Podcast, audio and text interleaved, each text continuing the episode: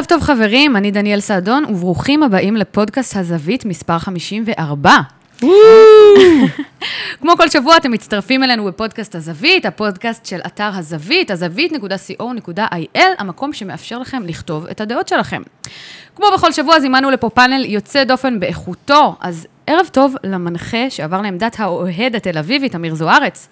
ערב תמיר, טוב, דניאל. ערב טוב. איך מרגישים אחרי אה, הפסד שכזה? במילה אחת ככה. אה, אם זה כישלון או אכזבה, את מתכוונת? כן? אה, זה גם וגם. סבבה. יצאת מזה, יפה. וערב טוב לאוהד הבאר שבעי המאושר, שי, האם זה הניצחון הכי גדול אה, של באר שבע לדעתך? לא הייתי מגזים ואומר שזה הניצחון הכי גדול, אבל בהחלט הייתי אומר שזה הרגע שסוגר סופית את, את פרשיית השש-שתיים מסמי עופר. או, טוב, אתה תגיב לזה אחר כך. כן. טוב, אז כרגיל, לא מעט נושאים על הפרק, כשבמרכז התוכנית אנחנו נסכם אה, כמובן את המחזור השמיני בליגת העל שלנו, אבל לפני הכל, הפינה של זיו להבי מהבלוג המצוין, נתחזק בינואר. וואו, איזה כיף. משחק העונה הסתיים אחרי שכלל אינסוף דרמות, עצבים ומהפכים על הדשא ועל הקווים, כשהפועל באר שבע יוצאת פעם נוספת עם ידה על העליונה. אבל אם נשים לרגע את ההשלכות של המשחק על המשך העונה והטבלה, אני רוצה לעצור לרגע ולומר תודה. תודה על מה? מתי בפעם האחרונה אתם זוכרים משחק ישראלי שאליו הגיעו כל הצדדים המעורבים? שבו הציפיות היו גבוהות, אבל פשוט התממשו. אז תודה לשחקני שתי הקבוצות, שלמרות היכולת הדלה של אלו בצהוב, באו להשאיר הכל על המגרש. האמוציות והאש של השחקנים היו כל כך חזקות, עד שעברו אלינו בבית מבעד למסך הטלוויזיה. למאמנים, שעד ההרחקה סיפקו לנו את הדקות הטקטיות הטובות ביותר שראיתי בכדורגל הישראלי. לברק בכר, שהצליח להכין הפתעה ענקית מתחת לאף של כולנו, ולהתגבר על חיסורים עצומים כדי לרכוש מחדש את המומנטום. לשופט המשחק זיו אדלר, שקיבל משחק כמעט בלתי אפשרי לשיפוט, וניהל אותו ביד רמה, עם מינימום טעויות באשמתו, ואפילו כשנתן למשחק לרוץ בקצב אירופי. לצוות השידור, על כיסוי תקשורתי מהוקצע ומקצועי, עם שרטוטים סטטיסטיים והצגת קווי נבדל תוך כדי המשחק, על שידור ופרשנות טובה, וראיונות סיכום משחק פשוט מעולים של שני המאמנים. ולבסוף, לג'ורדי קרויף. כן, ג'ורדי קרויף. אולי האדם המושמץ ביותר אמש בטרנר. למה? כי הכניסה שלו לכדורגל הישראלי יצרה סטנדרט מסוים לפיו הוכרחה הפועל באר שבע להתיישר, ובזכות כך אנחנו מקבלים בשנים האחרונות מאבק צמוד בין שתיים מהקבוצות הטובות שהיו לנו כאן. אז נכון, פעם אתה מנצח ופעם מפסיד, אבל התרומה של הבחור מהולנד בואכה קטלוניה לכדורגל הישראלי היא תעודת כבוד גדולה, ועל כן תודתי.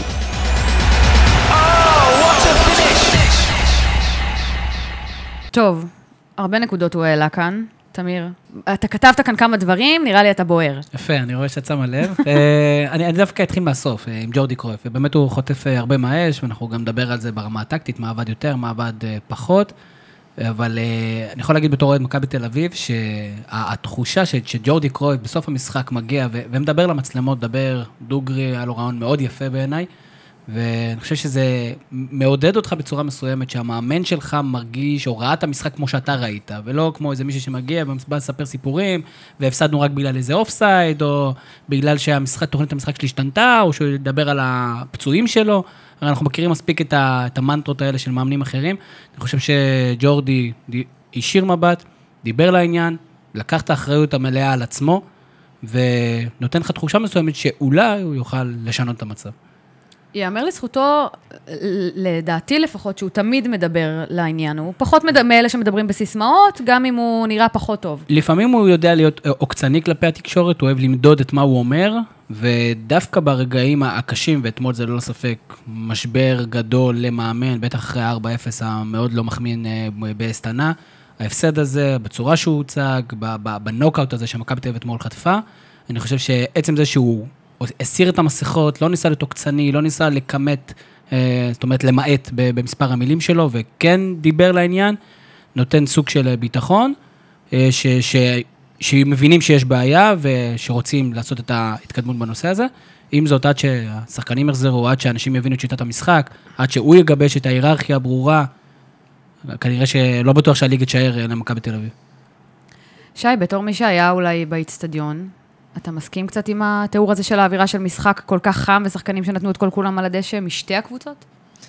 בהחלט כן, אני גם חייב להוסיף שבנוסף לדברים שאמר אה, זיו, חסרה לי קצת אה, התייחסות לקהל, שני המחנות. אני חושב שזה, אתמול יצא לי ככה להסתכל על שחקנים במכבי ולנסות, בבאר שבע גם לחשוב באיזה תחנות בקריירה הם היו, והאם האווירות שהם נחשפו אליהן היו בסדר גודל ברמה שהיה אתמול בטרנר. אני אישית הייתי בטרנר ברגעים לא קטנים, זה היה אתמול הר געש משני הכיוונים, ראיתי שם מגרש שאני לא זוכר השפעה כזו אה, בשנים האחרונות. היו בבלומפילד ימים מאוד יפים שהקהל במכבי ישב על הדשא, וזה היה עוד עידן טרום האיצטדיונים הביתיים מאוד שאנחנו זוכרים. היום בטרנר, בקונסטלציה שנוצרה, לא ראיתי את באר שבע מפסידה אתמול, וזה היה אולי מבחינתי ה- הרגע הזה, גם בדקה ה-20, ראיתי את הקהל מתעורר, מביא את ערך המוסף שהיה חסר בזמן האחרון, ודוחף את, אה, את באר שבע קדימה. מבחינת הדברים ש, שדיברנו על, על סטנדרטים של משחקים גדולים,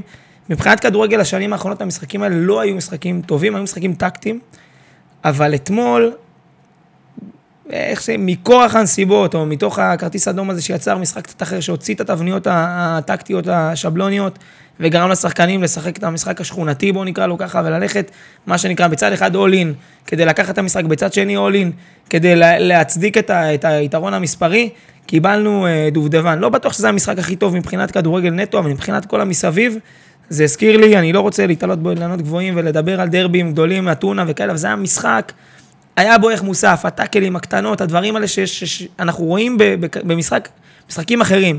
פנרבכצ'ה, אולימפיאקוס, משחקים שמביאים פה כבר איזה רמה של איבה בין המועדונים. עד העונה, עד המשחק הזה, הייתה תחושה שיש תחרות. פה ראיתי את זה קצת לוקח שלב קדימה, עם כל זה שמכבי עדיין נוטים להגיד, באר שבע זה יריבה חדשה, זה לא זה, זה לא היסטוריה. קשקושים, היום והלאה, באר שבע זה יריבה שמכבי סופרת, לא יודע אם ברמה של הפועל, כנראה שלא, אבל אם אנחנו מתייחסים לעשור האחרון, שבאר שבע ומכבי רצות את רוב רובו ראש בראש, זה יריבה לחלוטין לגיטימית, וזו יריבה שמכבי רואה בה על כל האלמנטים של היריבה שרצים איתה עד הסוף. אז באמת, אני אתייחס לעניין האמוציות ששי דיבר עליו, שזה באמת, באופן אישי, אני ראיתי את המשחק והרגיש לי שמה שניצח לבאר שבע את המשחק זה הרצון שלהם, יותר מהעניין הפיזי או הטקטי, זה היה נטו כאילו הקהל דוחף והטירוף שלהם בעיניים, וגם שחקנים התבטאו אחרי זה בתקשורת ואמרו, אנחנו דיברנו אחד לשני ואמרנו, אנחנו לא יוצאים מהמגרש בלי ניצחון. לעומת זאת, מכבי תל אביב, מה לדעתך לא עבד שם? גם החלק הזה, זאת אומרת, המוטיבציה, האמונה העצמית, אנחנו, בטח בתקשורת האלטרנטיבית, תמיד מדברים על זה שלא מדברים מספיק על טקטיקה, ומדברים יותר מדי מוטיבציה. אבל דווקא משחקים כאלה, זה, זה הרבה פעמים נותן את, את הטון, ובגלל זה גם כן, בדרך כלל, כשאומרים, אתה יוצא לטרנר, אתה מגיע לבלומפילד, אתה, יש לך איזו תחושה מסוימת של גם תיקו יהיה בסדר. ו, וזה מה שבאר שבע סיגלה לעצמה בשנים האחרונות. אני חושב שהשחקנים של מכבי תל אביב, התחילו את המשחק בצורה מאוד מבוקרת, בואו נרגיע, בואו נרגיע, ופתאום כשהם היו צריכים להעביר את הסוויץ' הזה, להעביר את ההילוך הנוסף הזה, הם לא ידעו להביא את זה. גם מבחינת הטירוף, אני לא אומר שמכבי תל אביב לא רצו, בטח רצו, בטח רצו, אנחנו גם רואים את הנתונים, שחקנים רצו יפה מאוד, ו...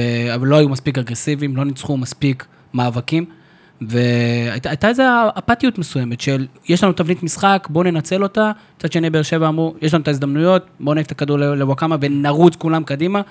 באר שבע הצליחה במשך 70 דקות לבטל יתרון מספרי. אתה יכול לבטל יתרון מספרי רק אם אתה מגיע באמוק ובטירוף, וברבק מסוים, חשבנו שבדקה ה-60-70 ייגמר לבאר שבע הכוח.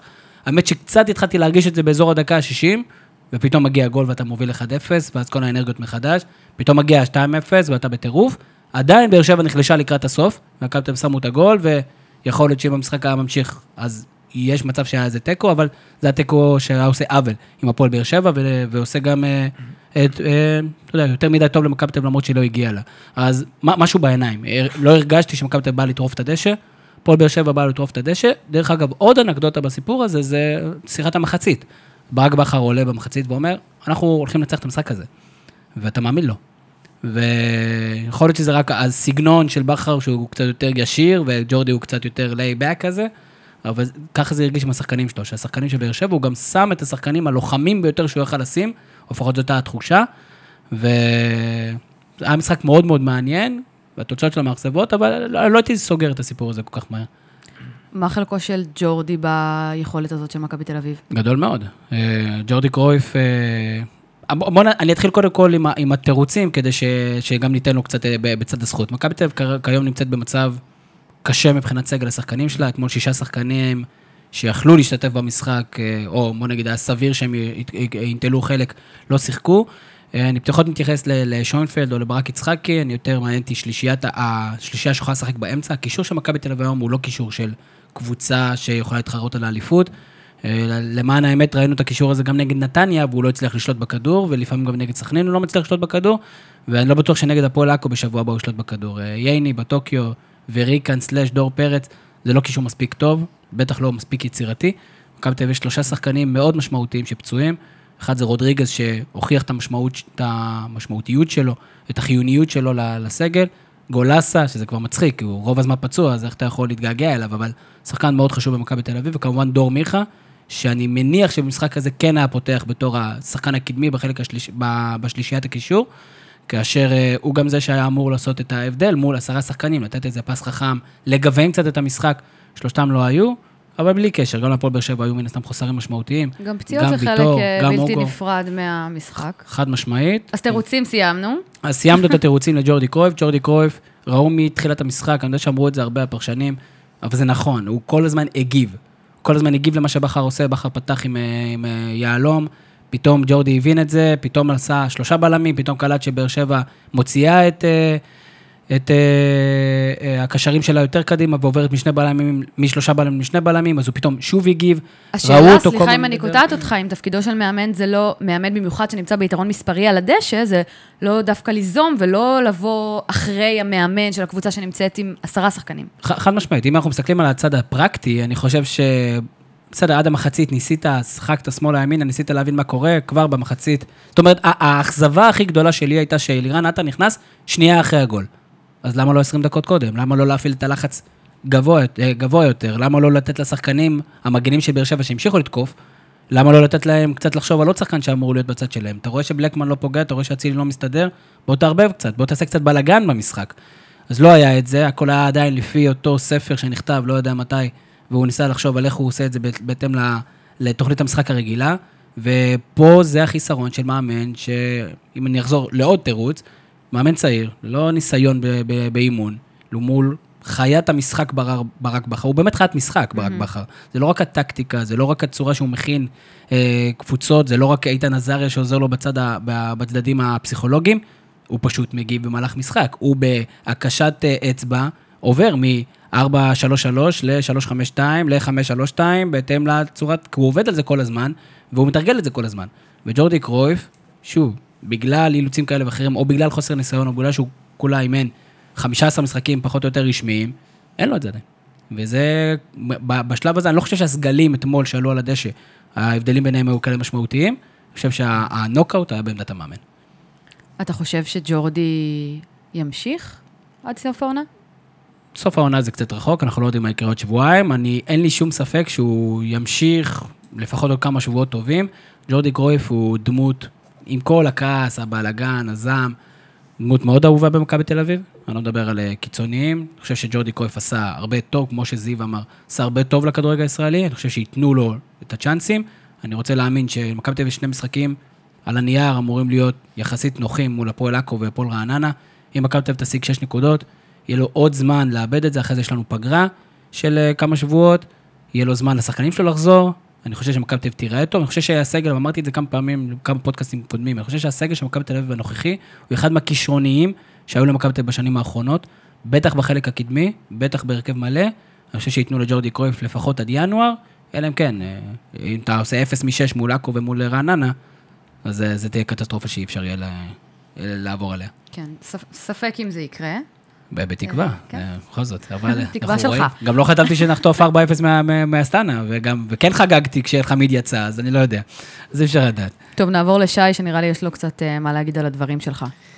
עוד לפני שאני מתחיל עם הדברים שלו, הפתיח אה, מבחינתי נפתח בדיבור על סגירת החוב מה-6-2 אה, הארור בסמי עופר. אז אמנם סגרנו את החוב בתשלומים, ואת המנה לפני האחרונה אה, לאיפוס החוב הגשנו שנה שעברה בנתניה, אבל אתמול מבחינתי הניצחון הגדול זה לא העמדה, זה לא הנחיתות המספרית, זה כן ניסיון כזה להציג את זה בצורה רומנטית, הגעתם בעשרה שחקנים, לקחתם את המשחק.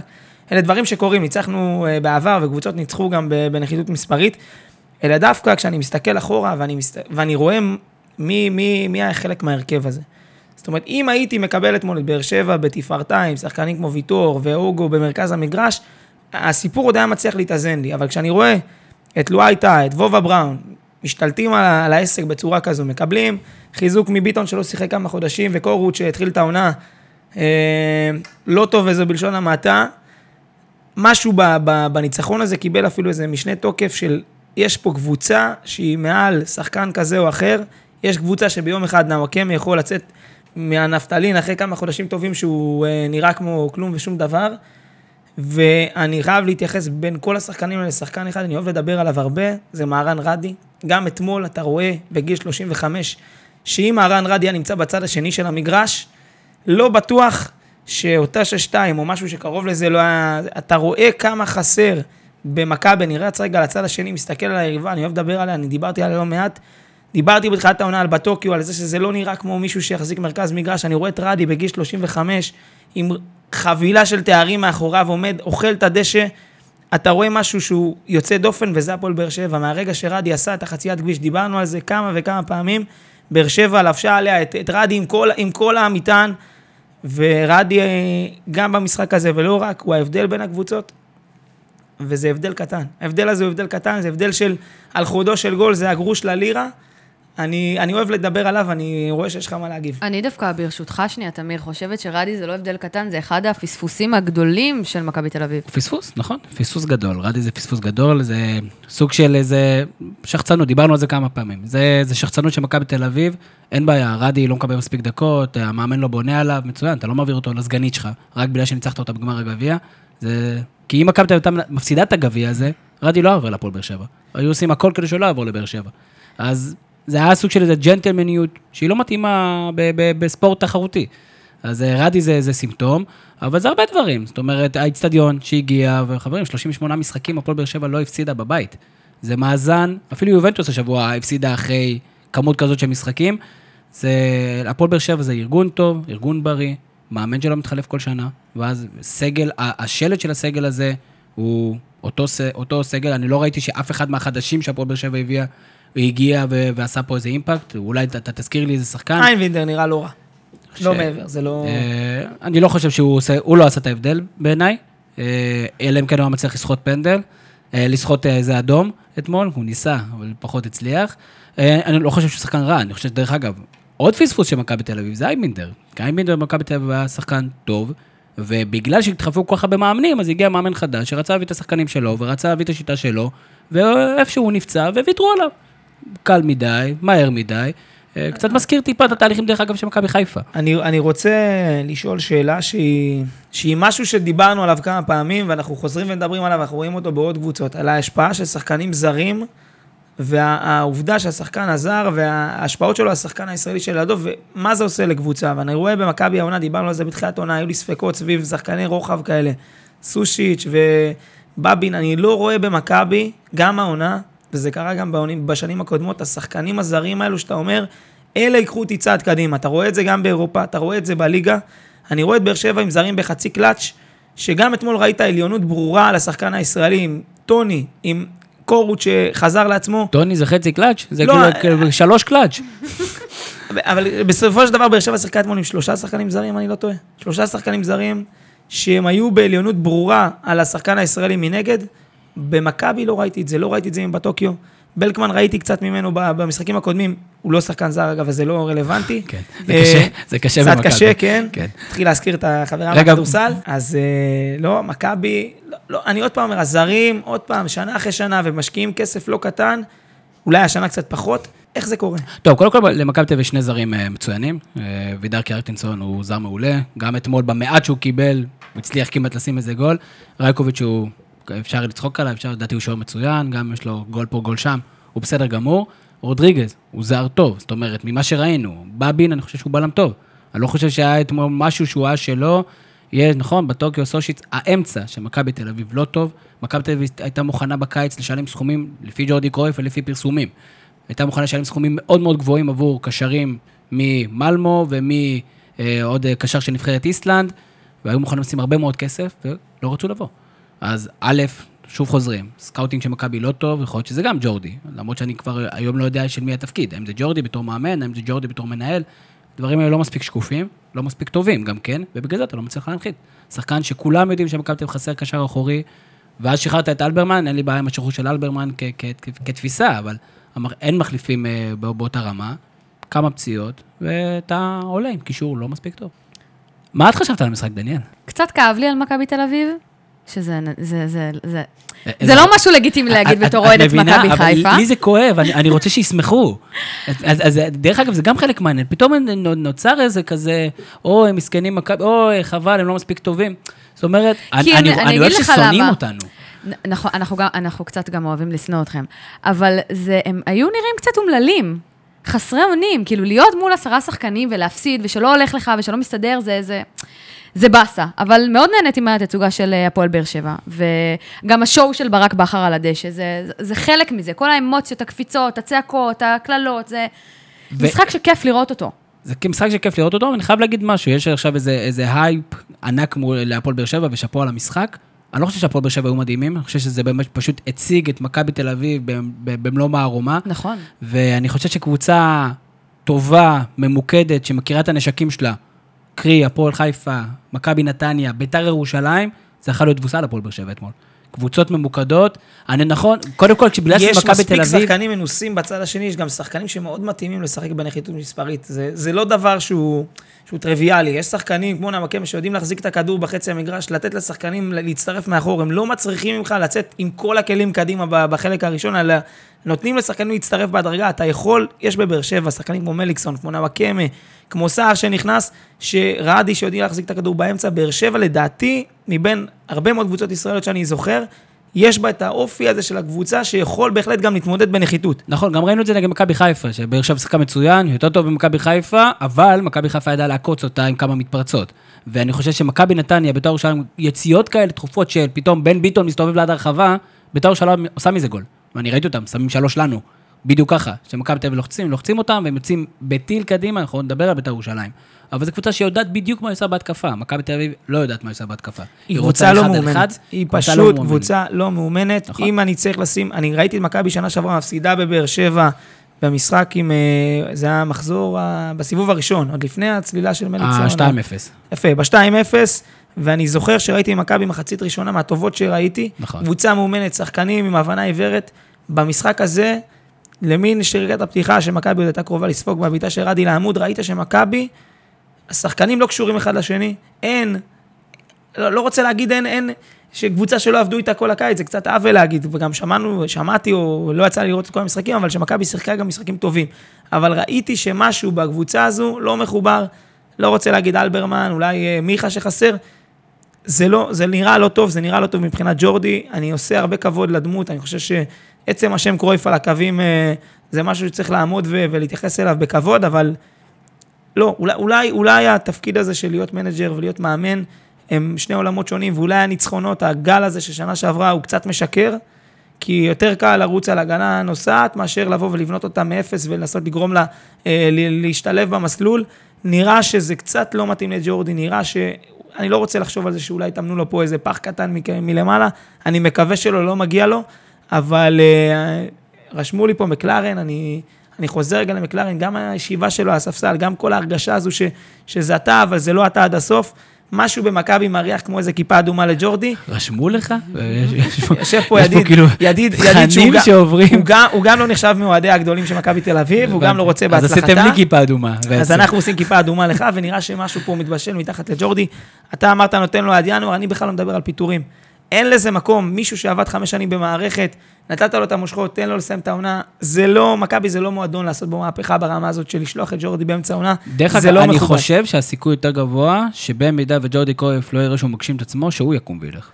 בהחלט יכול להיות, מה גם שהוא, אתה יודע, יהיה יום שאחרי מכבי, הוא תקוע שם חמש שנים, מרצון או לא מרצון, הוא לא ירצה ככה ש, שזה ידבוק בו עד הסוף, יכול להיות שהוא ילך, אני מקווה מאוד מאוד מאוד בשבילו, ש, שהוא לא ימצא, לא ימצא את עצמו בחוץ אה, ככה באיזה הפסד או שניים בליגה, הליגה עוד ארוכה, חבל לח- לחרוץ גורלות, ראינו את מכבי חוזרת כבר גרועים יותר, חבל לדבר פה בכלל במונחים של העונה האבודה, זה, זה עוד אני ממש ממ- מוקדם. אני ממש לא חושב שה- שהעונה אבודה, אני חושב שמכבי תל יש שוב, סגל שחקנים טוב, מאמן, חסר ניסיון, שאני מקווה שילמד מהשבוע הרע הזה, ודעתי הסיפור יהיה אחר, במגרש הביתי בנתניה. טוב, אז אנחנו סיכמנו את נושא באר שבע, מכבי תל אולי אביב. עוד משפט אחד, אתה יודע, אני, זה, דיברנו גם בעבר על אה, אורי קופר עם, ה, עם הטור השחקני A ו-B. זוכרים את הסיפור הזה עם שחקני A ו-B? גם בהרצאה שחקנים- שלו מדבר על זה. שחקנים שהם, שהם יכולים להיות סופר כישרונים, אבל חסר להם את הערך מוסף הזה כדי לקחת קבוצה קדימה. אני מזהה גם בעונה במכבי, וזה קרה גם בשנים קודמות. זהבי הוא היה קלאסי, הוא זה שאתה שם עליו, גם אלברמן זה שחקנים, יניווי, שחקנים שאתה יודע שאם תשים אותו ליד שחקנים בינוניים הם יהיו טובים יותר. יש במכבי מעט מעט מאוד שחקנים כאלה, וזה, וזה בוהק. אני עדיין מאמין שאצילי יכול להיות A. אני מקווה בשבילכם שלא. בשבילנו שלא? בשבילכם ובשבילנו. זהבי יש רק אחד. זה נכון. טוב, אז לא מעט משחקים מעניינים היו לנו, נחמדים. בליגת העל שלנו, זה אחלה משחקים. כן, יחסית לליגת העל היו לנו במחזור הנוכחי.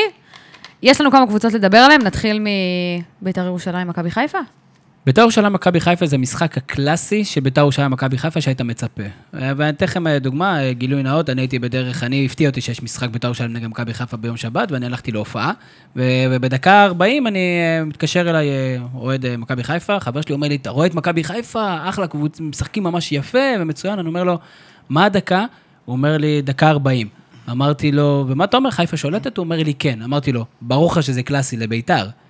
הוא אומר לי, מה זאת אומרת? אמרתי לו, כי אם מכבי חיפה מת- מתגוננת מאחורה, הסיכוי שלה להפתיע קבוצות היא בדרך כלל גבוה יותר, בגלל זה הם בדרך כלל טובים נגד הגדולות. אותו דבר בית"ר ירושלים, מעדיפה לא ליזום. אחרי שנייה אומר לי, 1-0 בית"ר. זה הסיכום של המשחק הזה, זאת אומרת, זה, זה, זה משחק קלאסי לבית"ר ירושלים, גם היא נותנת לך לשחק, היא נותנת לך את התחושה שאתה, בוא תתקוף אותנו, אנחנו חלשים, יש לנו פה איזה מיקי סירושטיין בלם, יש לנו פה את בוריס קליימן הלא יציב הזה בשער, בוא תקוף אותנו, אנחנו עם מיליון שחקנים למעלה, עזרא לא יורד, שכטר לא יורד, ורד חצי יורד, ואז הם הורגים אותך עם מתפרצות קטלניות. אני, ואני מסיר את הכובע, זו קבוצה שיודעת בדיוק מה היא רוצה מהמשחק, היא לא רוצה את מרכז המגרש. ולדעתי זו הבעיה, ואנחנו נדבר על זה עוד מעט, הכי גדולה של מכבי חיפה.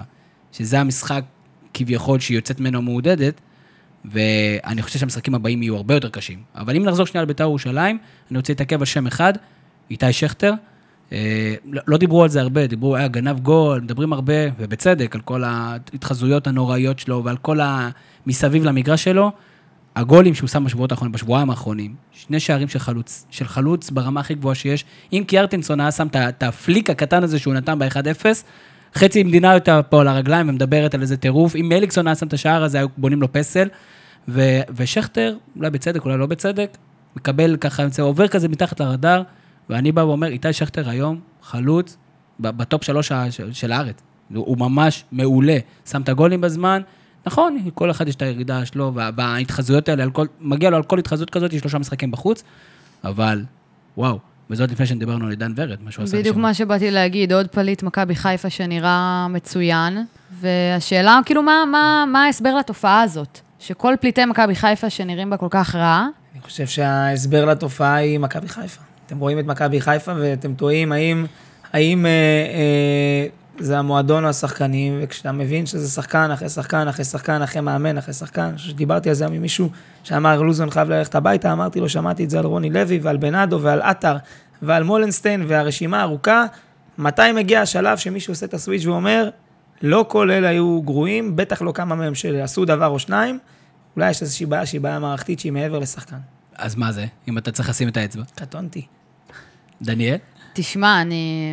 השאלה הזאת היא מטרידה את מנוחתי אנחנו כבר שואלים אותה שנים. כל אני- שבוע. אני חושב כל שסבלנות, שבוע. אני חושב זה שלב השאלה שסבלנות- הזהה. אני לא יודעת אם סבלנות זאת הבעיה. ברמת המערכת, אני אמרתי את זה גם שנה שעברה פה בפודקאסט סיום, ברמת המערכת, אה, ינקלה, שעשה דברים ענקיים בכדורגל הישראלי, אולי קצת תקוע איכשהו כמה שנים אחורה, מכבי חיפה היום רוצה הכל כאן ועכשיו, כאן ומהר. הדרך, שיש דרך, משתנה בתנועה וממש במהירות. יום אחד, דיברנו על זה, נטע לביא הוא הקשר האחורי הבא של הכדורגל הישראלי, שבועיים אחר כך הוא לא בסגל. חודש לפני כן, זנטי הוא, הוא מטאור מטורף, אחר כך הוא על המדף בדרך לעכו. זנתי, אין לא? שם מישהו, זה צחי זנתי. אני אומר לעצמי, מתי היה חבר פעם שחקן? בהפועל באר שבע, קראו לו חיים זנטי, אנחנו מתבלבלים. אוקיי. אז אני אומר, אין דרך, ודרך זה משהו שמתווים מלמעלה. לא, אתם רוצים מנהל מקצועי, אפשר גם בלי. מכבי חיפה לא שמה לעצמה כיעד, מה שנקרא תוכנית ארוכת טווח, לאן היא רוצה להגיע. היא רוצה הכל עכשיו, הכל כאן, הכל מהר, וכשזה לא קורה, אז גם הקהל הכי טוב בארץ, ככה טוענים, מלחיץ את המערכת, ויש פה איזה סחרור שמוביל אותה בכל ינואר או פברואר לעשות מהפך. אגב, זה היה לא ציני, מכבי חיפה, הקהל שם, אני מוריד את הכובע. אה, לעשות מהפך שאנחנו מגלים עליו שביוני הוא לא שווה כלום.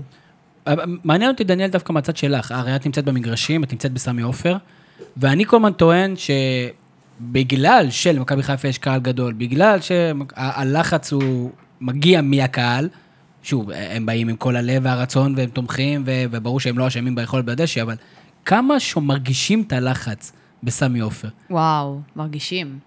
מרגישים. כאילו זה, קודם כל, האקוסטיקה באיצטדיון היא אמנם לא כמו בטר, בטרנר, אבל היא מטורפת, וכשהקהל לא אוהב משהו או מישהו, אז, אז הוא שומע אז את זה. אז מרגישים את זה. כן, שומעים את זה ומרגישים את זה, ו- ואין ספק שזה משפיע, גם אם אה, לא אוהבים... אה, את המאמן וצועקים בוז, אז אין לי גם ספק שהשחקנים מקבלים איזשהו vibe שלילי מהעניין. שאתה יודע, קהל גדול, יש לזה יתרונות ויש לזה חסרונות. והנה שוב עברנו מביתר למכבי חיפה, וזה תמיד קורה, זה פשוט לא יאומן. אתה יכול להמשיך לדבר על ביתר.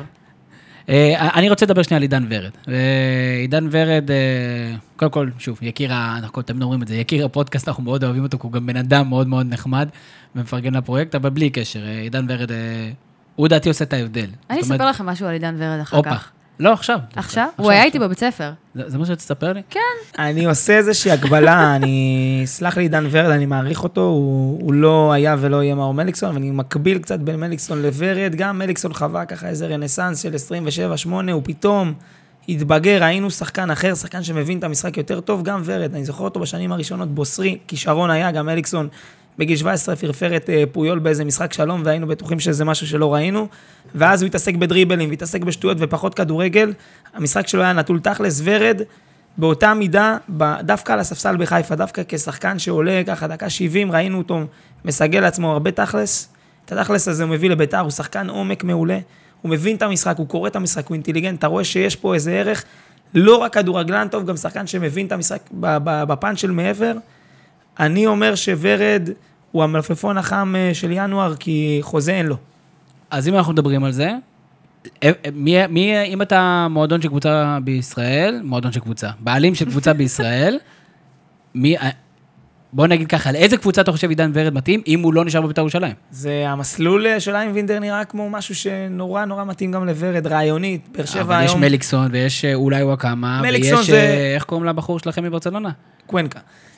קוונקה זה, זה תוכנית בפני עצמה, אנחנו נפנה איזה צהריים ונדבר עליו, אבל כרגע קוונקה לא נראה כמו מישהו שהולך לאייש את עמדת ימין, אה, את הקו ימין, הוא גם לא שחקן קו ימין קלאסי, ניסו למכור אותו ככזה, הוא לא שחקן רע, אני לא מסכים עם זה, אני ראיתי אותו, אני ראיתי דברים ש... שעם קצת ביטחון... שחקן רע בוודאות או לא? לא, לא, לא, הוא, הוא גם לא מה שמנסים בתקשורת, אנחנו מדברים על התקשורת האלטרנטיבית, זה בתקשורת השנייה, התקשורת המגחכת וההליכונים וקשקושי הללים ושטויות, זה גם לא זה. זה לא זה, זה שחקן בלי הרבה ביטחון. ראינו, יש לנו אלפי דוגמאות לשחקנים בלי ביטחון, שפתאום כשזה ישתחרר, את האיריס רייסים כאלה, ראינו משהו אחר.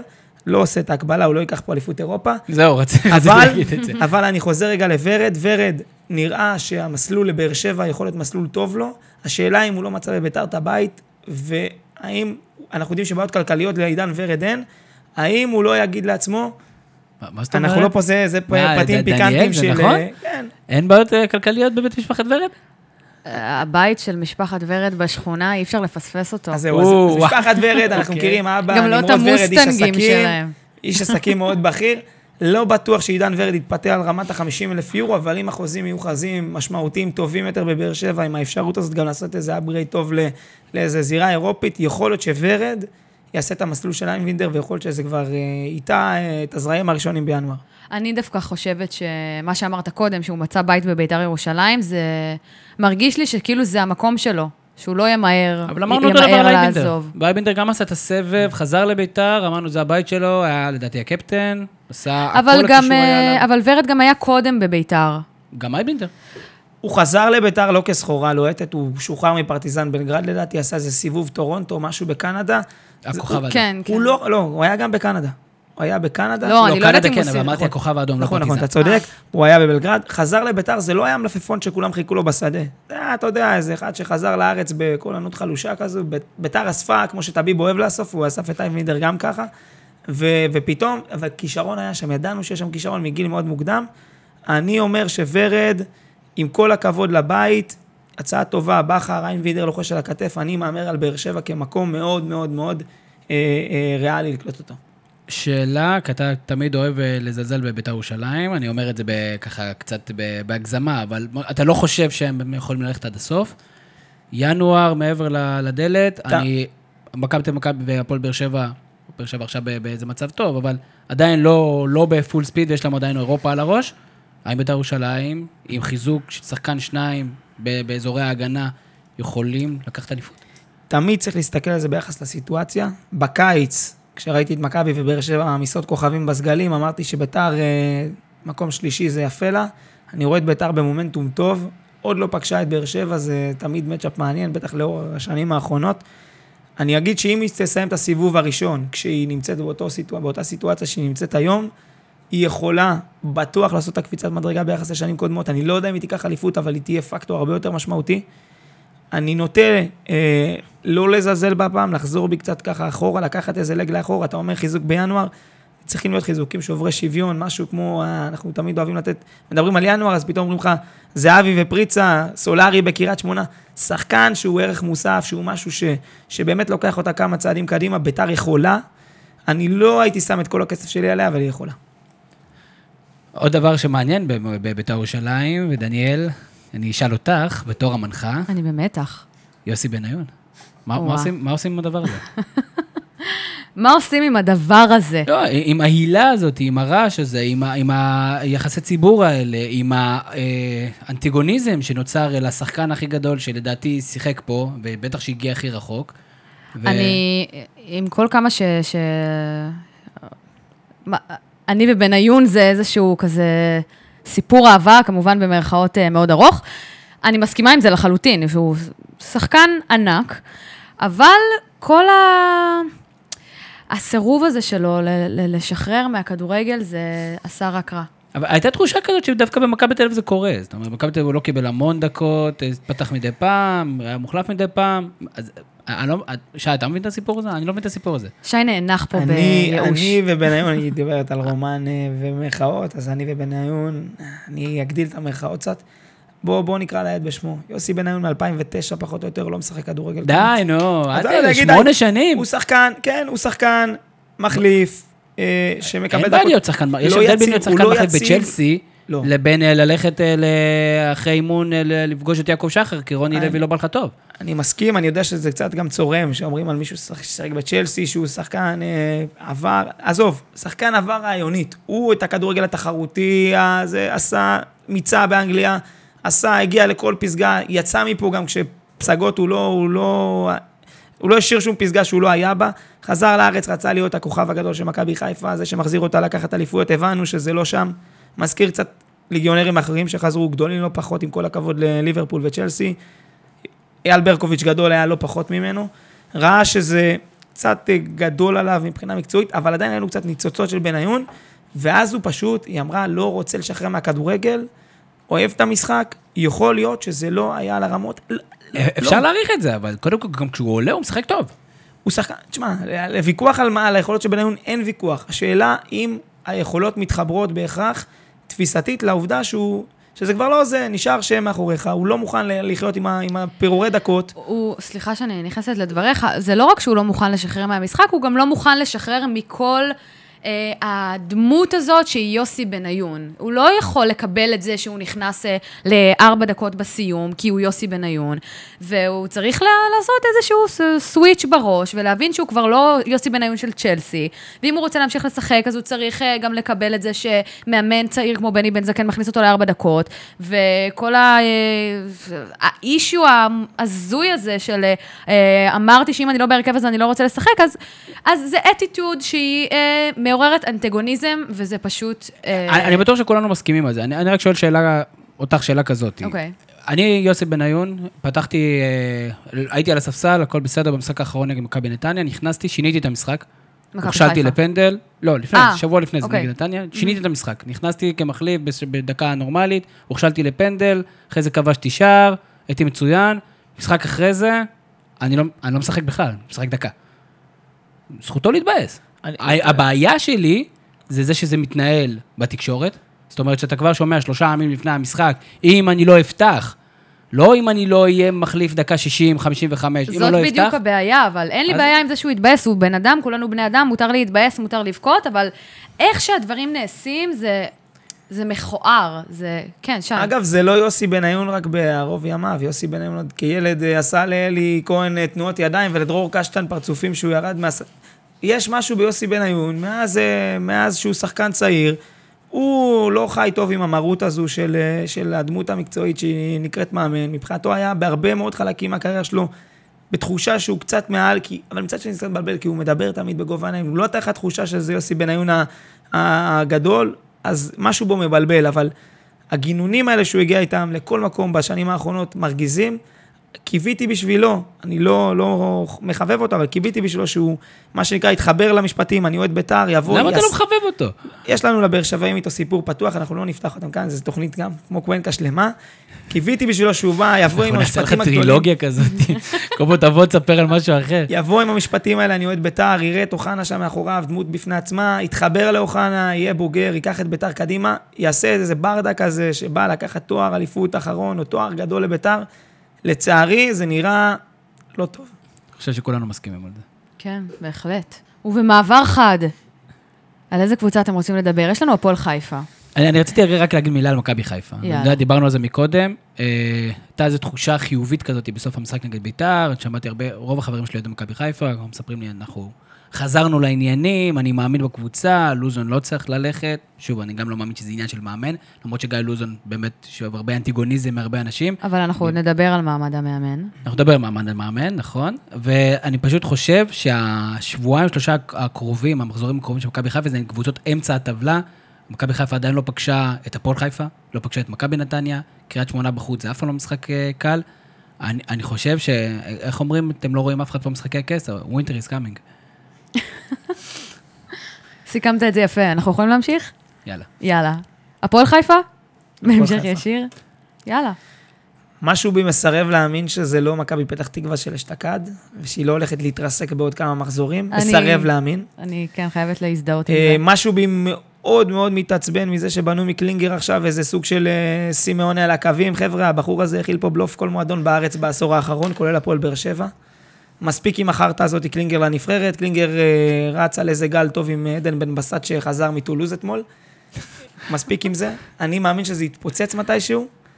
אה, הפועל חיפה אולי תשתחל ככה לפלייאוף העליון. מעניין, מי שמנסה לאיזה גוטמן ככה רומנטיקן, אליפות 99, 98, נחמד, לא יקרה. איזה החלטיות. אני, ברשותה, שי הוא האמוציונלי פה בזה. אני, אני אנסה לקחת איזה, קצת איזה צעד אחורה. קודם כל, אני מאוד אוהב את הפועל חיפה. הפועל חיפה הם אה, קבוצה מאוד סימפטית, ולמעשה אני אוהב את כל הקבוצות שבצמרת כיום. אני אוהב בית"ר ירושלים, קבוצה שכיף לראות, מכבי נתניה, דיברנו עליה כבר, עשינו תוכניות שלמות פה על מכבי נתניה, לא יודע אפילו אם יהיה לנו זמן לדבר עליהן. צריך, בואו נסתכל שנייה על הפועל חיפה. הפועל חיפה, אם אנחנו שמים שנייה בצד את איך אנחנו מסתכלים על הפועל חיפה כמועדון, היא פשוט בנויה מצוין.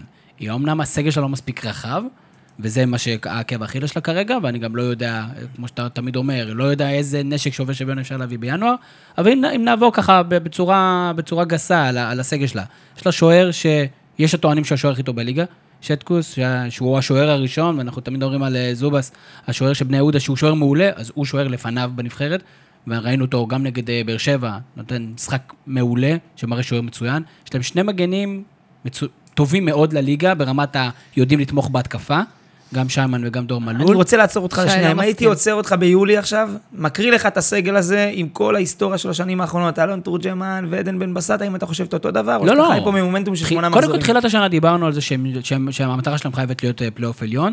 אמרנו את זה, דרך אגב, כבר בינואר, כשהם הביאו את עדן בן בסט והביאו כמה שחקנים טובים. ברור שעכשיו זה מתחבר, יכול להיות שעוד שבועיים, שלושה, משהו הכי קטן במכונה שם יזוז, אנחנו... בוא, בוא נגיד, קרא לילד בשמו. אם חנן ממן היום נפצע, הפועל חיפה בבעיה. אם הקבוצה תבוא נגד הפועל חיפה ותשים שחקן על חנן ממן, הם בבעיה, כי לא יהיה מי שייתן את הכדורים. חנן אני ממן רוצה- הפסיד שחרור אני בינואר רוצה של להתייחס 150 למה אלף ששי יורו. היה לו אמר. גם שנה שעברה ואף אחד לא מימש אותו. למה ששי אמר על אה, אם הייתי אומר לך ביולי על הסגל הזה, אז זה גם יכול לעבוד הפוך. על הנייר משהו יכול להיראות אה, נוצץ ומדהים. אה, תסתכלו על מכבי חיפה, חצי כוח. ו... לא, מכבי חיפה סגל מצוין. כן, כן, על הנייר, אבל בפועל שום דבר לא באמת אה, עובד ומתחבר, ובהפועל חיפה זה, זה עובד, וזה עובד נפלא בינתיים. הם גם משחקים טוב. זאת אומרת, הם, הם לא יצאו רק למשחק טוב, חוץ. אני, יצא לי לראות אותם הרבה במסגרת אה, עבודתי העונה, והם משחקים יפה ותענוג לראות. אני זוכר שאתה הלכת למשחק, אני חושב, נגד הפועל עכו. נכון. ו- שזה, ואז זה אמנם לא התכתבנו, כוחות. ואז אני אמרתי לך, הולך, הולכת להיות פה ארבעה שערים. נכון. אמרתי, אתה חושב? אמרתי, אני בטוח. נכון. כי הפועל חיפה משחקים כדורגל, הם יודעים איך לתקוף, הם יודעים בדיוק לאיזה אזורים אתם רוצים את הכדור, וגם משחק נגד בני סכנין, בני- סכנין בחוץ, זה לא משחק קל. ונכון, ניצחו רק 1-0, אבל הגיעו להמון מצבים. מחצית שנייה הייתה שלהם, ראית drive, ראית התלהבות. אה, הם נורא, הם גם נורא מחוברים, השחקנים. אתה. רואה את זה על הדשא, זה... זה יפה. כיף לראות אותם, ואני אוהדת מכבי חיפה, ואני נהניתי. אז לדעתי הפועל חיפה פה להישאר. אני מאוד אופתע אם היא תזכה באליפות, אבל לא. היא בהחלט יכולה לנצל ירידת כוח של כמה מהגדולות, וכן, אפשר להגיד את זה, אם הפועל חיפה לא תעשה פלייאוף עליון השנה, זו תהיה אכזבה. בהחלט, ברור. 4-6. ל- לדעתי הם אה, יכולים אה, להשתחל. אנחנו נמשיך למכבי נתניה, או שנעבור ככה ל... שי רוצה לדבר. מכבי נתניה, דיברנו על הפועל חיפה וסגלים ביולי, מכבי נתניה זה סגל ליגה לאומית קלאסי. אתה מסתכל עליו בקיץ, אתה מקבל כל מיני ניגרים, קוגיבינה, לא יודע אתה להגיד את השמות אפילו. סלחו לי, כן, חבר'ה, זה לא, לא, לא יודע, אתה לא מכיר את השחקנים, אתה מקבל ערן לוי ו- ודיה סבא, עוד שחקני ליגה לאומית קלאסיים, ופתאום באים לליגת העל. קפיצת מדרגה. עלי מוחמד היה פה תמיד מתחתנו, וכמה שנים פה ביתר תל אביב. מגיע- שם גנרי של כל שחקן אחר בליגה. אביב גרוס, יש שם שמות, אני לא מכיר את השחקנים. אביב אברהם. אביב אברהם וגרוס בהגנה, גיא גרוס, אני כבר התערבב, שים לב כמה זה לא קובי מור, שחקני ליגה לאומית. ויקי כחלון, ויקי כחלון, מאמן, אני נשבע לכם, יש שחקן, מגן ימני, נכון, בישל את הגול הראשון נכון, עכשיו. שחקני ליגה לאומית, עם מאמן טוב, צמד מאמנים, אתה יודע, כבר אי אפשר להפריד ביניהם, זה שי ו- ו- וסלובו. מכבי נתניה מראה פה ב- בליגה שקודם כל הפערים בין הליגה הלאומית לליגה העליונה לא פערים כאלה גדולים. הנה, כן. אנחנו רואים מאחורינו את הפועל תל אביב, Welcome to יום שישי, ביום שני, שלישי כבר. אז יש פה משהו גם ללמוד על הכדורגל הישראלי בכלל, ומכבי נתניה בכלל זה קבוצה, זה מרענן, מרענן לשמי. קודם כל קהל, דבר שני, משחקים את הכדורגל הכי יפה בליגה. גם כשהם הפסידו לבית"ר ירושלים 4-1, הם שיחקו אדיר. גם כששיחקו נגד הפועל באר שבע ועשו 1-1, הם שיחקו אדיר. הם משחקים מעולה, ואנחנו מדברים על זה כל הזמן. אני רוצה לגעת בשחקן אחד, שדיברנו עליו פחות, דיברנו על, על אה, דיה סבא, עוד גול מעולה, והוא ממשיך להראות את הדומיננטיות שלו. עלי מוחמד, אני לא מבין איך הוא, איך היום, לא ג'ורדי קרוף לא דופק בדלת שם, הוא אומר כמה. או how much במקרה שלו. יש סעיף שחרור. מיליון יורו כמדומני, זה הסעיף שחרור. של זה כלום. וצריך צריך לנצל את זה אתמול, אם לא היום. אבל אה, גם החלוץ שלהם, קייטה. אה, שחקן שהביא לי 11 נקודות בליגת החלומות השבוע, הוא פשוט חלוץ מפחיד. וזה שוב העניין של הזרים. אתה רואה שהפגיעה בינגו בזרים, במיוחד במועדון כזה ב- קטן, בינוני, שח- אתה רואה שזרים טובים משדרגים אותך, אנחנו חוזרים את זה עם רעננה, של, אה, של נאוואקמה ו... ו... זוכר את הש- כן, השחקן המגן השני השמאלי שלהם. קבוצה שפוגעת בזרים טוב, גם יש לה איזה מין הבטחת הכנסה כמה שנים קדימה, כי הם יעשו ממנה יופי של אקזיט, והיא בהחלט נותנת פה, אה, אה, משדרגת עצמה משמעותית. בואו נסכם שיש לנו אחלה ליגה עד עכשיו. מה זה, בהחלט. תענוג. ואני גם חושבת שהקבוצות האלה שמפתיעות אותנו, נתניה, הפועל חיפה, שלא היינו, לא היה צפוי, זה הכי כיף. כי אתה רואה משהו אחר. לא הייתי מספיד את מכבי פתח תקווה, מימר מאמן טוב עם טביעת אצבע טובה, כשנותנים לו לעבוד, נותנים לו שקט ולא מכתיבים לו. הרכבים. יש לו גם סגל לא רע, גם זרים מעניינים, אני חושב שמכבי פתח תקווה בהחלט יכולה להצטרף, יהיה ליגה שוויונית. הלוואי. עוד משהו שמאוד שוויוני בליגה שלנו, זה מעמד המאמן. רק אתמול הלך הביתה אה, שלומי דורה. אתם חושבים שהיד קלה על ההדק בכל הנוגע לפיטורי מאמנים? שי? אני חושב שזה מין איזה כרוניקה אה, של אה, שרשרת אירועים ידועה מראש. שלומי דורה מגיע לעכו, מפוטר מעכו, עובר להפועל חיפה, סלש סכנין, סלש עוד איזה מועדון ככה בקריות, חוזר לעכו. בדיוק היום דיברו איתו שהוא מאמן יש- צפוני. יש את הספינל, זה היה מועדון בקריות. עכשיו. שלומי דורה הדרים הכי רחוק זה נתניה. זהו, זה, מה, במקרה של שלומי דורה אתה, אתה לא מופתע, אתה גם יודע מי יחליף אותו, זה, זה שער, אבל יד קלה על ההדק, אולי.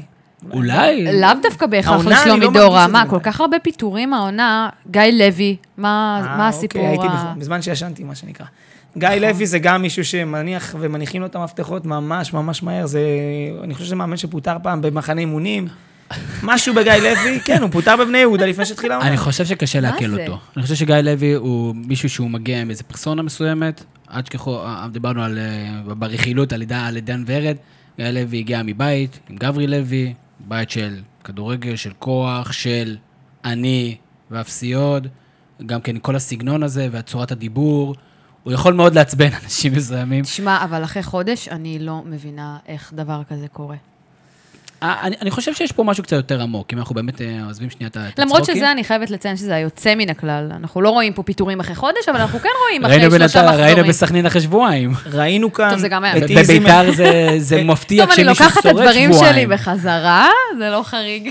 אני חושב שיש פה משהו קצת יותר עמוק. אני חושב שבסופו של דבר, אם אתה מסתכל על המאמנים, אז כן, אתה, אתה יכול לשים כמה מאמנים בצד, אה, אפילו יוסי אבוקסיס שעכשיו סופג לא מעט ביקורות מוצדקות. אה, אנחנו פה היללנו אותו כשהגיע לו, ועכשיו הוא כרגע לא מצליח לעשות עם... אני חושב שיש לו יותר מדי שחקנים פשוט בסגל, הוא לא מצליח אה, לייצר שם היררכיה. חוץ מכמה המאמנים הבכירים, אני חושב ששאר המאמנים בליגה הראשונה, פלוס סלאש צמרת ליגה שנייה, לא הצליחו לתת לעצמם איזה סיגנצ'ר מסוים. אין להם שיטת משחק, אין להם איזה משהו מיוחד שמייחד אותם, הם לא טובים בהחזקת כדור, הם לא טובים באגפים. אני זוכר שמכבי תל אביב, נגיד שהביאה את פטר בוס, אז דיברו, פטר בוס ידוע בשיטה שלו, ודרך אגב, בגלל שהוא ידוע בשיטה שלו, הוא הגיע עד דורטמונד. בגלל השיטה שלו, כי זה לא משנה כרגע אם הוא מצליח יותר או מצליח פחות, יש לו שיטה. פפ גוורדיולה, כולם שיודעים שיש לו שיטה. מוריניו יודעים שהוא יודע לגוון, אבל יודעים מה השיטה האהובה עליו. מה השיטה האהובה על ג'ורדי קרויף? מה השיטה האהובה על אה, סלובודן דרפיץ'? דרפיץ' אנחנו יודעים, כי סך הכל הוא משחק רוב הזמן יהלום, והוא ככה משחק גם כן בשאר הקבוצות שלו. אבל אין פה, זאת אומרת, זה סוג של, זה בדיוק הדלת המסתובבת, כי זה לא משנה מי תביא. זה לא חשוב אם זה שרון מימר שהוא אחלה בן אדם ואחלה מאמן, או מסיידגו שכרגע קורע את הליגה השנייה. אני, אני, מדברים על מעמד המאמן בפן של איך הקבוצות מתייחסות למאמנים. אי אפשר לומר את זה בלי להתייחס לאיך המאמנים מתייחסים גם לעצמם, גם למקצוע שלהם, וגם קצת ל, ל, לפרנסה שלהם. אחד אוכל שם את השני. אין, אני רואה מאמנים היום בכדורגל הישראלי, ואני שואל, בסדר, אתה מתפרנס, אני לא אכנס לאף אחד הביתה ואבדוק מה יש לו בחשבון בנק, אבל איפה הכבוד שלכם, חבר'ה? אתם הולכים לעבוד במקומות שהכישלון בו ידוע מראש, שאתם יודעים מראש שההרכבים יוכתבו. קשה מאוד לבוא בטענות כלפי אה, הפיטורים של שלומי ש- דורה, כשבקיץ אנחנו מקבלים שם אירועים ביזאריים אחד אחרי השני בחסות דודו דן ועכו. דברים לכאורה, שאתה רואה... לכאורה. לכאורה, אז אני כן. אוסיף פה את הלכאורה. דברים שאתה רואה אותם קורים עוד לפני כן, או מי שהלך לעבוד אצל איזיק שידע מה, מה, מה, זה, מה מגיע בחבילה, אשר אלון שפיטר והחזיר, וחבר'ה, יש פה, חבר'ה, מאמנים, אתה יודע, אני לא הולך לעבוד בכל מקום, עם כל הכבוד ל- לרצון להתפרנס. יש פה לא מעט מוקדים בכדורגל הישראלי, שאתה יודע מראש הכתובת על הקיר, זה רק עניין של זמן, המכתב כבר מוכן, זה רק לכתוב תאריך למעלה. אז מה, מה, מה הפתרון למצב הזה? אף אחד לא יבוא לאמן בקריית שמונה כי איזי מחליט החלטות, או... לא, כי זה רחוק. אה. זה אחלה- אל תחתמו. על חוזים אה, דר- אה, לגמרי הזויים, כמו אתה לא מקבל פיצויים, יש לך חודש קדימה, דברים שאתה כבר מבין מראש, מכינים לך את הקרקע לעזיבה, אתה שמה כדי להעביר כמה שבועות אבל אם בדרך. אתה בני בן זקן, ועכשיו קיבלת הצעה מבית"ר ירושלים, אתה לא הולך? זה, לא, זה, זה אני הדלת שלך, זה, זה הפריצת מצטרפת דלת לשאלה שלך. הזאת. זאת נכון. אומרת, אני יכול, לי אתה. צודק, אבל בג'ונגל שנוצר, אם זה לא יהיה אתה, אז גם שרון מימר לפני זה לא היה איזה מישהו מפורסם מדי, ובטח לא בני בן זקן, גם דראפיץ' שהוא הגיע לבית"ר ירושלים. אבל עזוב, נשים שנייה בית"ר ירושלים בצד, בואו נלך לקריית שמונה. כש- כשקריית שמונה מינתה אחרי רם בן שמעון את גילי לנדאו, הוא גם הגיע משום מקום. אז מה, הוא יגיד, אני לא אגיע עכשיו לאלופת המדינה, כי אולי אני אריב עם איזי? אני אז מסכים אני פה אקבל דילמה. עוד 60-70 אלף דולר באותה יש פה שנה. דילמה גדולה. למרות שאני חייבת לציין, הייתה לי שיחה לא מזמן עם אחד הפרשנים בערוץ על העניין הזה, והוא דווקא אמר, הוא ענה על השאלה שאתה שואל עכשיו, והוא אמר, אני לא הייתי לוקח את זה. הייתי הולך לאמן, אה, אם הייתי בני בן זקן לצורך העניין, הייתי הולכת לה- לאמן אה, עונה 2-3 בליגה הלאומית, להשתפשף קצת, ואז מגיע. לא לוקח שיקולים של היוקרה של בית"ר ירושלים וכסף וכל השטויות האלה, כי בסופו של דבר זה, הוא אומר, זה יתפוצץ מתישהו. אז אני לא הייתי לוקח 50 אחוז, שבני, שבני בן זקן, ההצעה הבאה שלו לא הייתה בית"ר ירושלים, אלא הפועל ג'דיידה מליגה, מליגה א'. אבל אולי בית"ר לא, זה ירושלים... 50%. אולי הוא בית"ר ירושלים זו לו דוגמה לא קצת. קיצונית, כי לבית"ר ירושלים אתה לא אומר לא. אבל רעננה, עכו, מועדונים שאתה מגיע מראש, אבל אז גם הציפיות נמוכות יותר. דודו אברהם יכל להגיד לא להפועל רעננה. אני לא, מסכים אנחנו איתך. קצת, אנחנו, אסור לנו. בואו לא נהיה קצת, אנחנו, יש לנו פרנסה, אנחנו עובדים, ברוך השם, אז אה, להיות חצי שנה, אתה צריך מה- לממן את עצמך ולא לדעת איפה העתיד שלך, אתה לא יכול לא להגיד לא. זו דילמה גדולה. אני יכול להבין, אלי כהן, השריף, שבא, עשה שם את הסיבוב, אני לא יודע אפילו אם דווקא שמעת אלי כשהוא... כהן, השריף, השמועות אומרות שהוא, הכדורגל זה לא היה מקור הפרנסה היחיד שלו. אה, לא, אוקיי. בחור אה, שביסס את עצמו, עבד נכון, אומרים. שהוא אה, לא אז הוא לא דווקא בא לכדורגל מתוך רצון. אז אני אומר אה, דווקא בקטע. טוב, אמרתי ש- שהוא, לדוגמה, מישהו שלא צריך את הכסף בהכרח, אז הוא לא יכל להגיד לא. ואנחנו נפסיק להיכנס לאנשים לכיס. זה, זה, זה, טעות. זה הפתעה. יצאנו. טוב, מי החליף את שלומי דורה בהפועל עכו? ת- תעשי הגרלה, אני אתן לך שלוש-ארבע שמות, יאללה. נשים בכובע. וואי, האמת שיכלנו לעשות את זה. לא ממש לקחת כובע? ולשים כמה פתקים, וכזה מה שיוצא, והיינו מכריזים. אני אה, אאמר ואגיד שזה יהיה מישהו שיהיה מקובל על דמויות לאו דווקא מתוך המערכת. זאת אומרת, מישהו שמיוצג על ידי דודו דן? לא בהכרח מיוצג על ידי דודן, אלא מישהו, ש... מישהו שיש לו פה איזושהי... שהאינטרסים הם אינטרסים חופפים. שוב, לכאורה, נראה שהמהלך הזה עם שלומי דורה היה משהו שהוא... זה קצת קורה כמה מחזורים מאוחר מדי, אבל כבר בקיץ סימנו לשלומי את הדרך החוצה באיזשהם דרכים, הוא לא הבין אותם, היום מסמנים לו אותה ביתר שאת.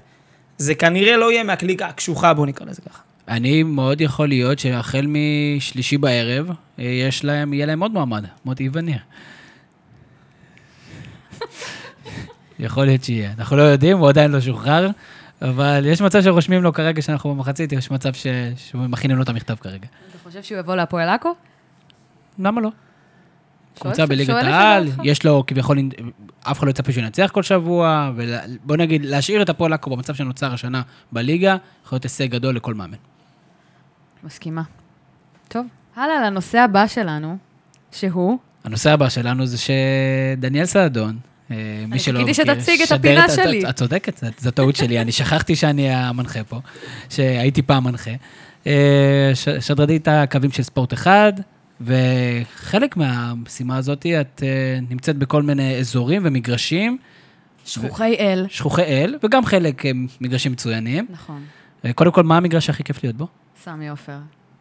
סמי עופר? יותר מטרנר? כן, sorry, שי. בטרנר יש מישהו שצועק לי על הראש, ושי יושב מאחוריו, וזה לא נעים. אני יוצאת עם אה, פגיעת שמיעה קלה תמיד, וכמה חלקיקי רוק כאלה בשיער, אבל... אה, תודה על הגילוי. אבל תמיד. אה, תמיד תענוג. לא, הקהל מדהים בטרנר, אבל אני משוחדת, וזה סמי עופר, ודוחה, כי יש שם אחלה אוכל במחצית. אם תוכלי להעביר לנו את התפריט, נוכל לשים את יש זה תפריט, בתגובות. נשבעת. תודה. שיט, זה היה יכול להיות חלק מהפינה. זה יכול להיות מהפינה. כן, ואנ- ואנחנו החלטנו שבגלל שדניאל נמצאת, אנחנו אה, נשמח אה, לשמוע כמה סיפורים, שיצפה לנו את הסיפור, ואנחנו, שי ואני, נצטרך להבין האם הסיפור הזה קרה או לא קרה. אז אה, הבמה שלך. אין איזה, אין איזה פתיח, אין איזה כזה אה, אה, טם, יש כזה, טין, טין. במגרשים עם דניאל. קרה או לא קרה? קרה או לא קרה? עם סיפור. מספר אחד. כן. אני כזה חוזרת לי מהמחצית, מתיישבת על הספסל, מעיפה מבט על הספסל של אה, קבוצה צפונית כלשהי, ורואה שחסר שחקן. אז אני פונה כזה למנהל הקבוצה ואומרת לו, איפה אה, יחזקאל? ואז הוא בודק, בודק, בודק, לא מוצא אותו, מסמס לאחד החבר'ה מהקבוצה, אומר לי, מישהו בטעות נעל אותו בחדר הלבשה. קרה או לא קרה? קרה. לא קרה. קרה. טוב. 1-0. נקראנו אחרי זה איזה 30 דקות, הוא בא ככה מסכן מהחדר ליגת על? הלבשה. כן, אני רק ליגת העל. אני רק ליגת העל. רק ליגת העל. שחקן, שחקן שהייתה לו אפשרות גם להשפיע על המשחק, או כזה שהוא נותר יחזקאל בלבד? קפטן. פחות מעורב חברתית. אה, קפטן. קפטן בחדר הלבשה. זה היה מכוון או שזה היה טעות? האמת שאני לא, לא יכולה לענות על זה, ואני אני רוצה להאמין שזה היה טעות, כי אם לא, זה כבר מתפתח למקומות... אה, אוקיי, בואו לא ניכנס עזבו, לאזורי הביזאר. אה, עשו סיפור טעות. וזה, אבל אבל 1-0, לצהובים. כן. כן, נכון. שי, אה, להתעורר. סיפור הבא. אני מגיעה למגרש גם באיזה קבוצה צפונית במקרה, אחרי שישנתי בלילה עם מזגן, נתפס לי הצוואר, וביקשתי מהפיזיותרפיסט של אותה קבוצה שיעשה לי מסאז', כי אני לא יכולה... נתפס לי הצוואר בדיוק לכיוון ההפוך מהספסל. אמרתי לו, אתה חייב להציל אותי, נתפס לי הצוואר, והוא עשה לי מסאז'. לא קרה.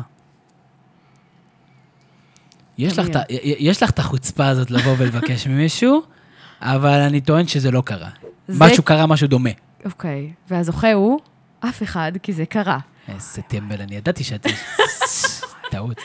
תשמע, היה לו זמן פנוי, כל השחקנים כבר סיימו, אני הייתי תקועה עם הצוואר לכיוון שמאל, והספסל היה לכיוון ימין, אז הייתי חייבת שקצת... אה, יש מזל שהספסל היה כיוון ימין, אחרת איך היה מקסימום היית מסתובבת.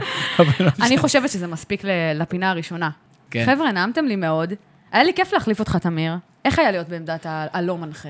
אני חושב שיש בזה משהו כיף, כי אתה יכול אה, להתבטא יותר, שיותר זמן. זאת אומרת, תמיד חושבים שאני בתור מנחה מדבר הרבה, אני לא מדבר כל כך הרבה, כי אני מנסה להפנות את, ה, את הדעה לאנשים, ואני מקווה שתרמתי לאנשים. שי. נחתת מירח דבש, איך היה לך כאן איתנו נחיתה רכה? הנחיתה האמיתית אה, קרתה אתמול בטרנר, אז הגעתי לפה כבר, אה, מה שנקרא, שאני פה, נטוע. אוקיי, טוב, חברים, אז אנחנו גם רוצים להודות לברק, האיש הטכני שלנו, עם הכובע המקסים של הזווית שיושב כאן ושותק, אבל עושה את כל העבודה החשובה מאחורי הקלעים. וכמובן לזיו, מהבלוג המקסים, נתחזק בינואר. תודה לכם, חברים. אני הייתי דניאל, ואנחנו נשתמע. ביי!